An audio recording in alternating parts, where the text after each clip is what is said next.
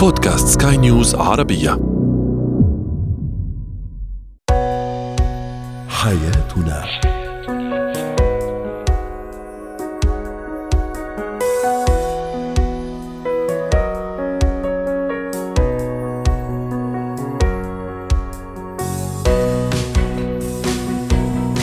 مستمعينا الكرام أهلا بكم معنا إلى حياتنا فضاؤكم اليومي الذي يمكنكم الاستماع إليه عبر منصة Sky News Arabia dot com slash podcast وباقي منصات سكاي نيوز العربية الأخرى. شاركونا عبر رقم الواتساب 00971 561 886223 معي أنا آمال شاب. اليوم نتحدث عن المواضيع وما هي المواضيع التي لا يجب على الشريكين على الزوجين على الآباء أن يطرحوها أمام أطفالهم؟ أيضا في مواضيع زينة الحياة علاج الطفح الجلدي المفاجئ عند الرضيع لماذا يظهر؟ هل هناك أسباب؟ أو ما هي الأسباب؟ وكيف نتعامل مع هذا الموضوع؟ أقل شيء في البيت قبل ما نصل لي دكتور. وأخيرا الشخصية المستفزة من هي هذه الشخصية؟ ما هي صفاتها وسماتها؟ كيف نتعامل معها في حياتنا اليومية وفي علاقتنا الاجتماعية؟ الصحية وحتى أيضا في بيئة العمل.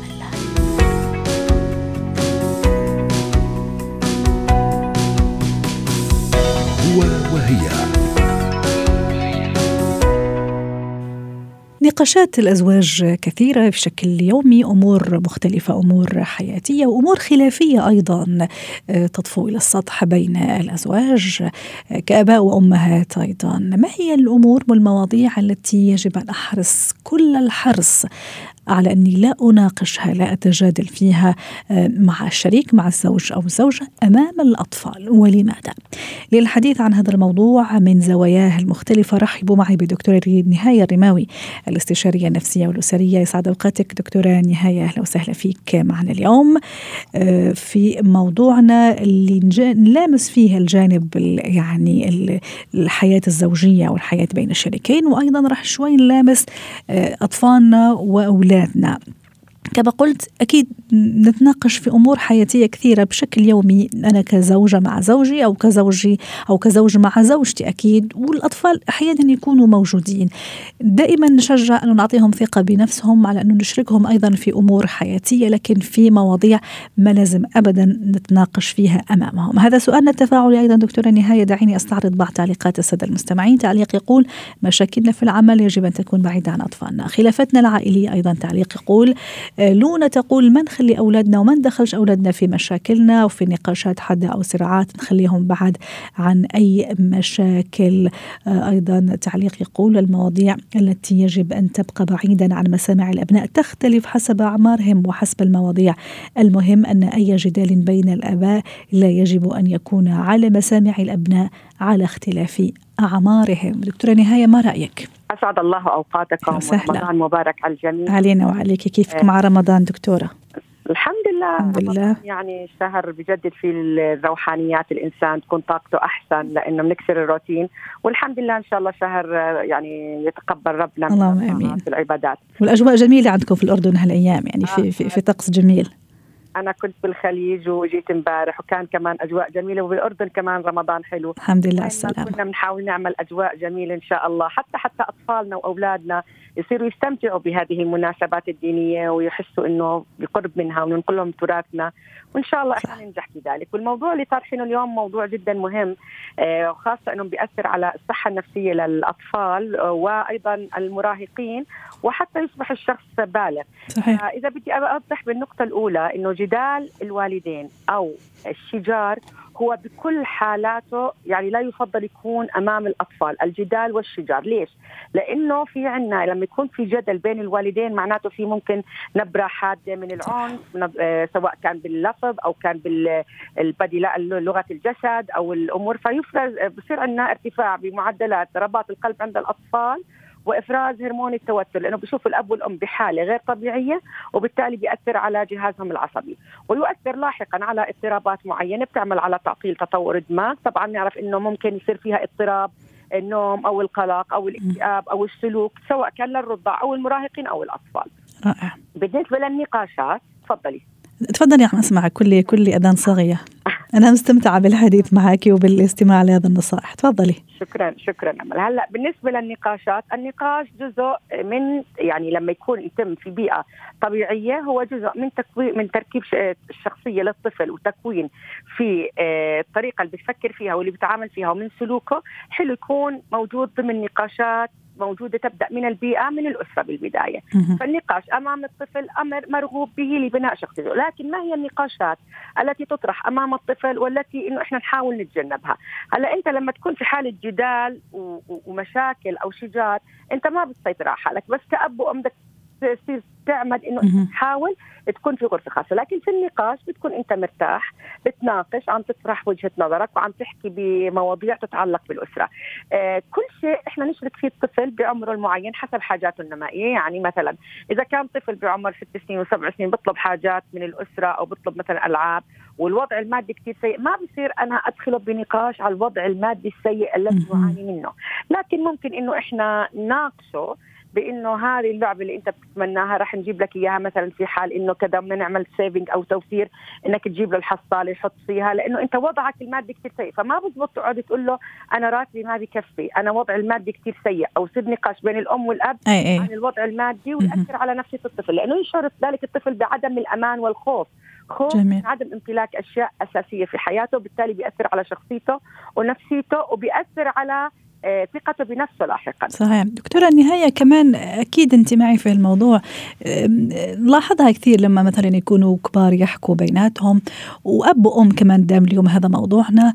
الطفل يكون شديد الانتباه لما يكون هي موضوع.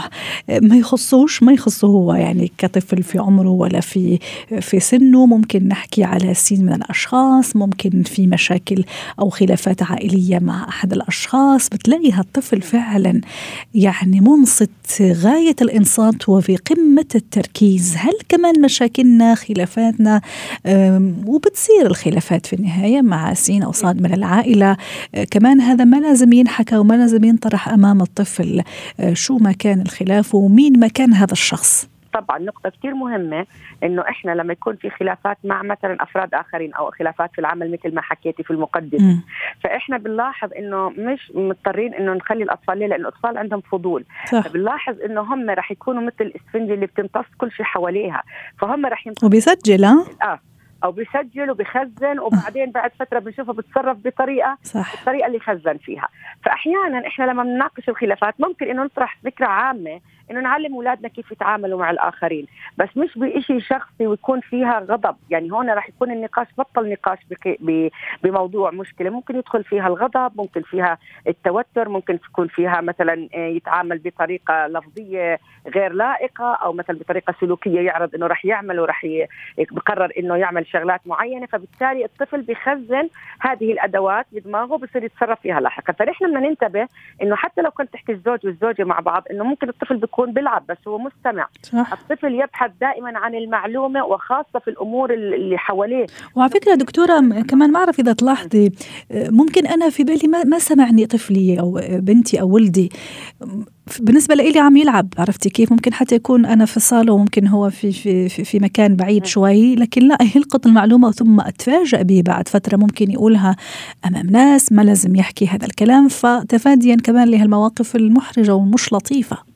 دائما إحنا مرات بنحكي بطريقة عفويه بالبيت بس لما يكون عندك أطفال شوي ترفع نسبة الحذر. مم. يعني إنه تنتبه شو اللي بتحكيه إيش اللي بتحكيه والمصطلحات كمان دكتورة لأنه مثل برجع بنقول هو يلقط يعني كل شيء ويخزن كل شيء. المصطلحات بنكون حذرين فيها والكلمات المنتقات. في منطقة بالدماغ يعني هي بتحفظ كل الأداءات سواء الأداءات السلوكية أو أو اللفظية وبالتالي الطفل بيحكيها. بس كمان في شغلة كثير مهمة بدي أنوه لها إنه أحيانا بصير في بين إن الاختلاف وجهات النظر بين الزوج والزوجة وبتصير الزوجة تحكي مع ابنها وتناقشه بوجهة نظرها وكأنها بدها تجيبه لصالحها أو الأب. بدنا نحذر كمان من هالنقطة إنه ما تخلي ابنك دائما يتحيز لطرف معين. إذا بدك تطلع عنده نوع من الحكمة من البصيرة من الاستبصار إنه دائما إنت تخليه يحكي ويحكي وجهة نظره. وما تزعل إذا تحيز لطرف معين مش لأنه متحيز لنفس للشخص يعني للأب أو الأم إنما للفكرة. هون لما نخليه يعبر عن الفكرة اللي بتعجبه بغض النظر انها كانت فكرة بتناسبنا أو هي بتأيدنا أو ما بتأيدنا إنه أنا أتقبلها في النقاشات. هنا يسمح النقاش في أمور إنه بتكون خاصة بدنا نراعي كمان عمر الطفل. طبعا عمر ست سنين وثمان سنين غير عمر 12 و16 ولما يكون في مرحلة المراهقة.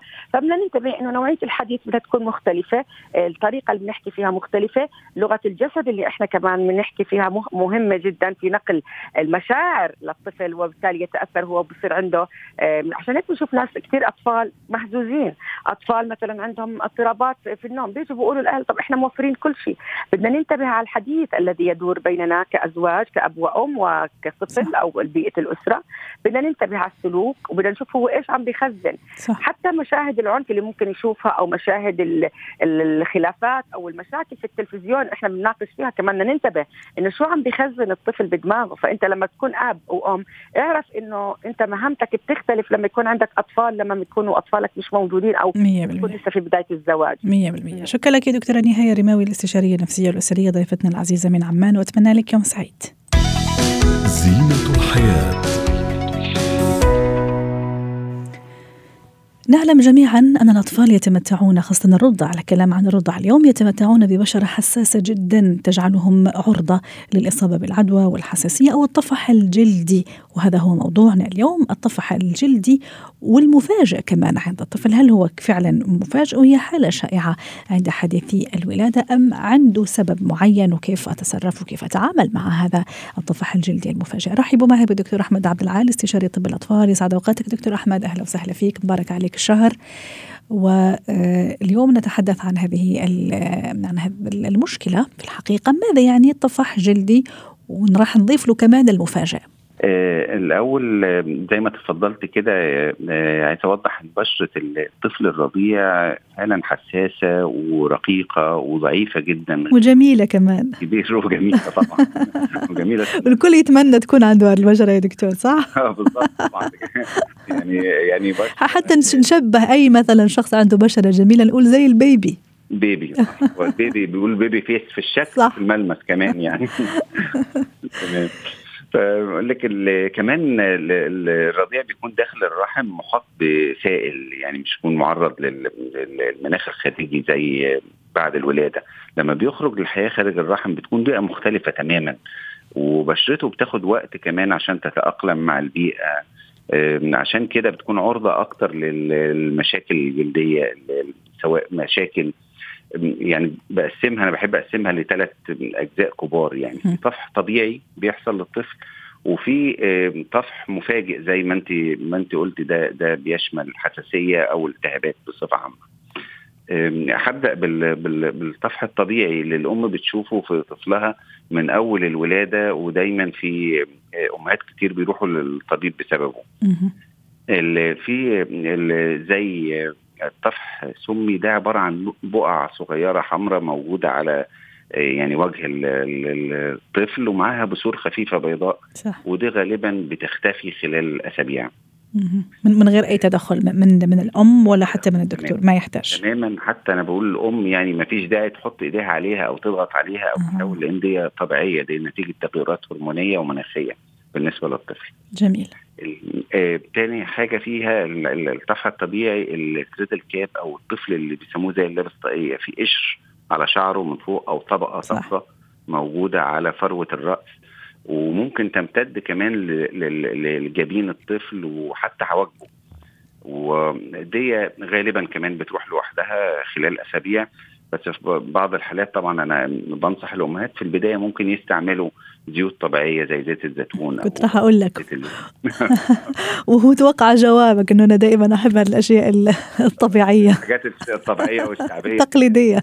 أو التقليدية وهي فعلا ليها أساس. صح هي صح. فعلا ليها أساس ومستخلصات حتى الأدوية اللي, اللي, اللي توصلنا إليها كلها طلعت من هذه الأشياء يعني.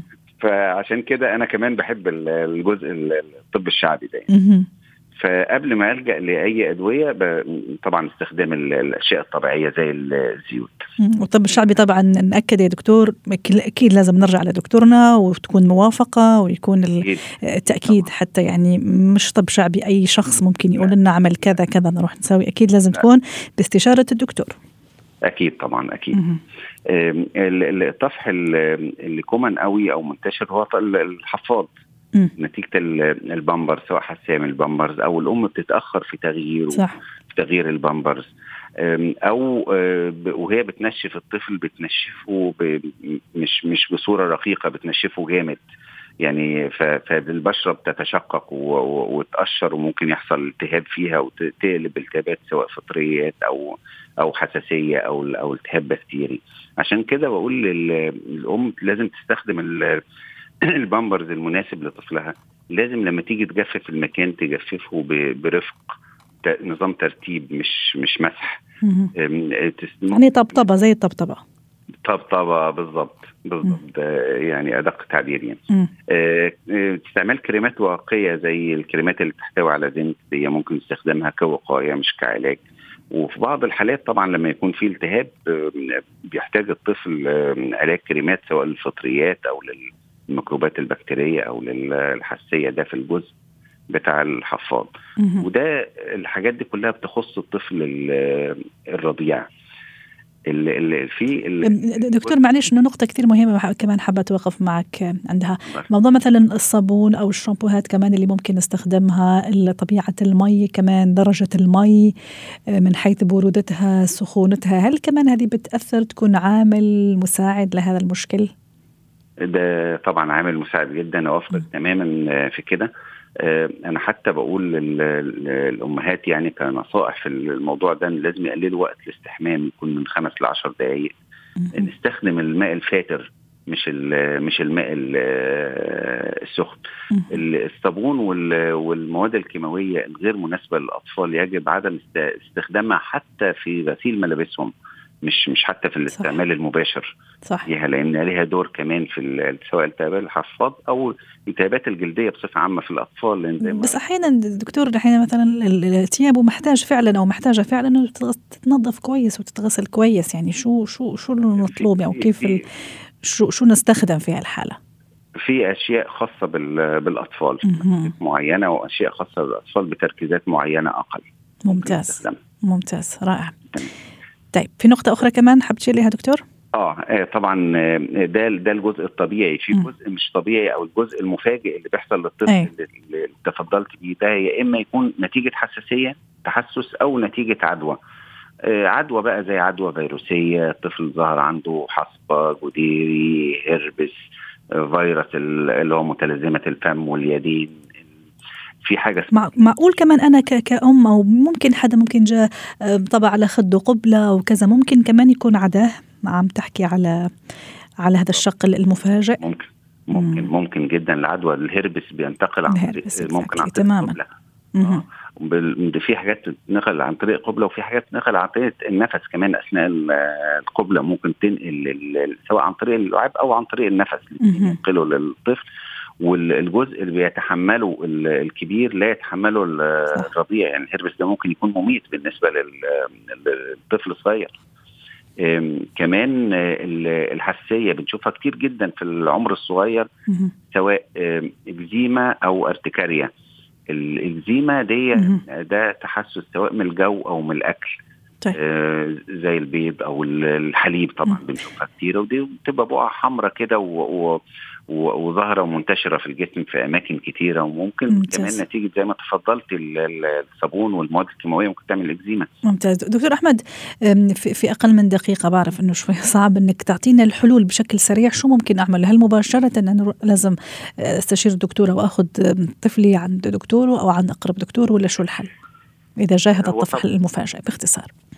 طبعا في في الحاجات اللي أنا قلت عليها طبيعية في الأول دي ما فيش داعي إنما في, في لو الأم لاحظت في طفلها جفاف في الجلد تورم تشققات آه، بثور أو تقرحات إن الطفح ده بي بيخرج منه سوائل.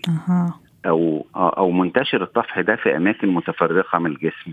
تماما. يعني لازم مباشرة على الدكتور حتى بالضبط. هو أكيد الحل يكون عنده حتى ما ممكن نعمل أشياء نحن من عندنا في البيت تزيد الطينه بالله. شكرا لك دكتور أحمد عبد العال سعدتنا اليوم ونورتنا وكالعادة دائما رائع مبدع في كل آه، أفكارك ومعلوماتك. يعطيك ألف عافية.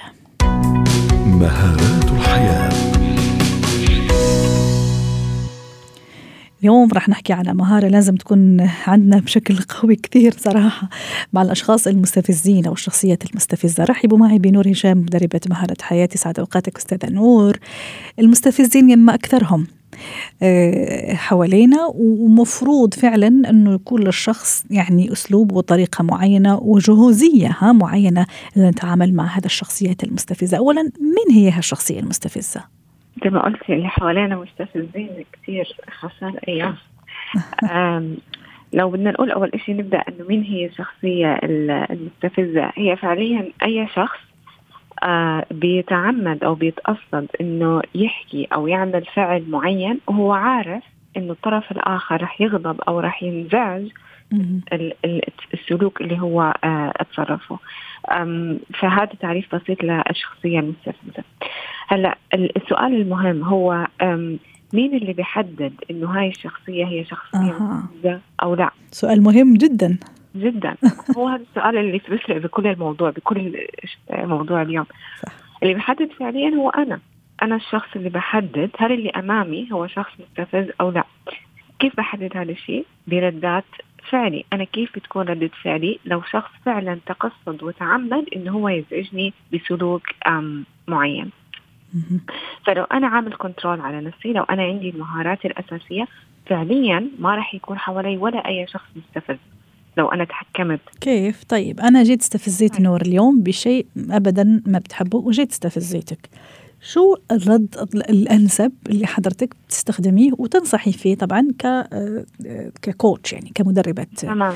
آه، مهارة حياة الرد الأنسب هو عدم الرد في حالات الشخص المستفز لأنك م. أنت لو رديت أنت وصلته للمبتغى أو للهدف اللي هو بده يوصل له هو هدفه أساسا إنه هو يخليك تغضب وتنزعج وترد عليه وتبدأ تدخل معاه في جدالات يسحبك لمنطقته بالضبط فالأنسب رد هو إنك تتجاهله ما ترد عليه باللحظة نفسها والابتسامة، الابتسامة هي رح تخليه هو اللي يستفز مش أنت اللي تستفز، فهي كخطوة أولى.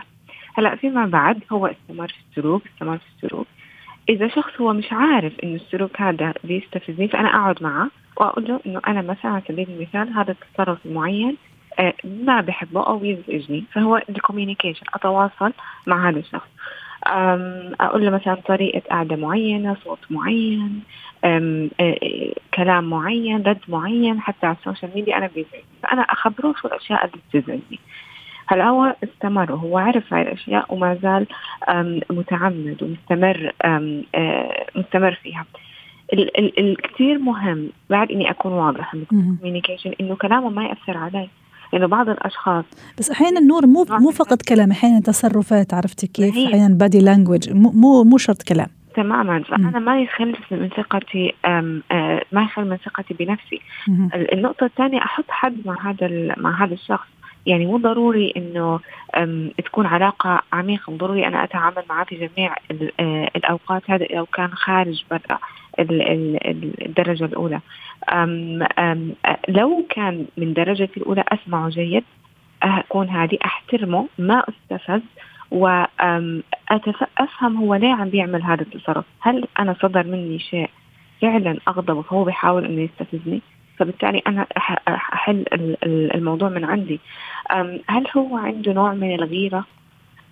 طب لو هو بيغار أفهم ليه هو عم بيغار.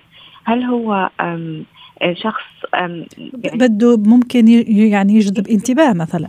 تماما بده يجذب انتباه أو يعوض نقص معين موجود عنده ف... أو ينتقم. فبالتالي أنا فبالتالي أنا أشوف شو الشيء اللي بقدره أقدر هذا الشخص. يمكن هو فعلا محتاج تقدير يمكن هو فعلا بيجذب انتباه.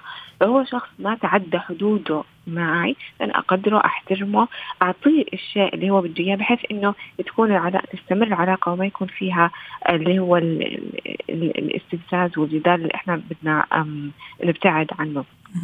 فبالتالي اللي هي بمعنى آخر إنه أنا أتفهم هذا الشخص وفعليا أستفيد منه.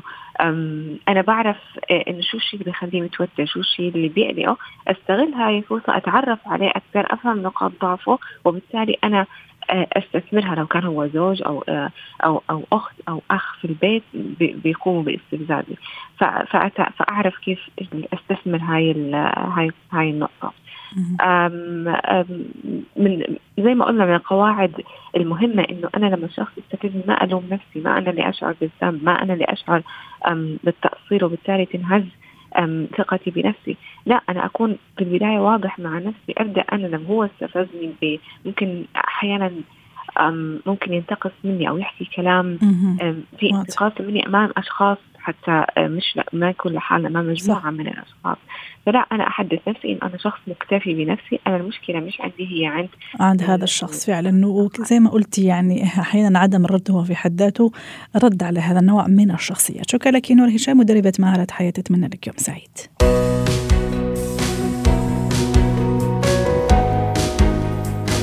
ختم حلقة اليوم من حياتنا. شكرا لكم وإلى اللقاء.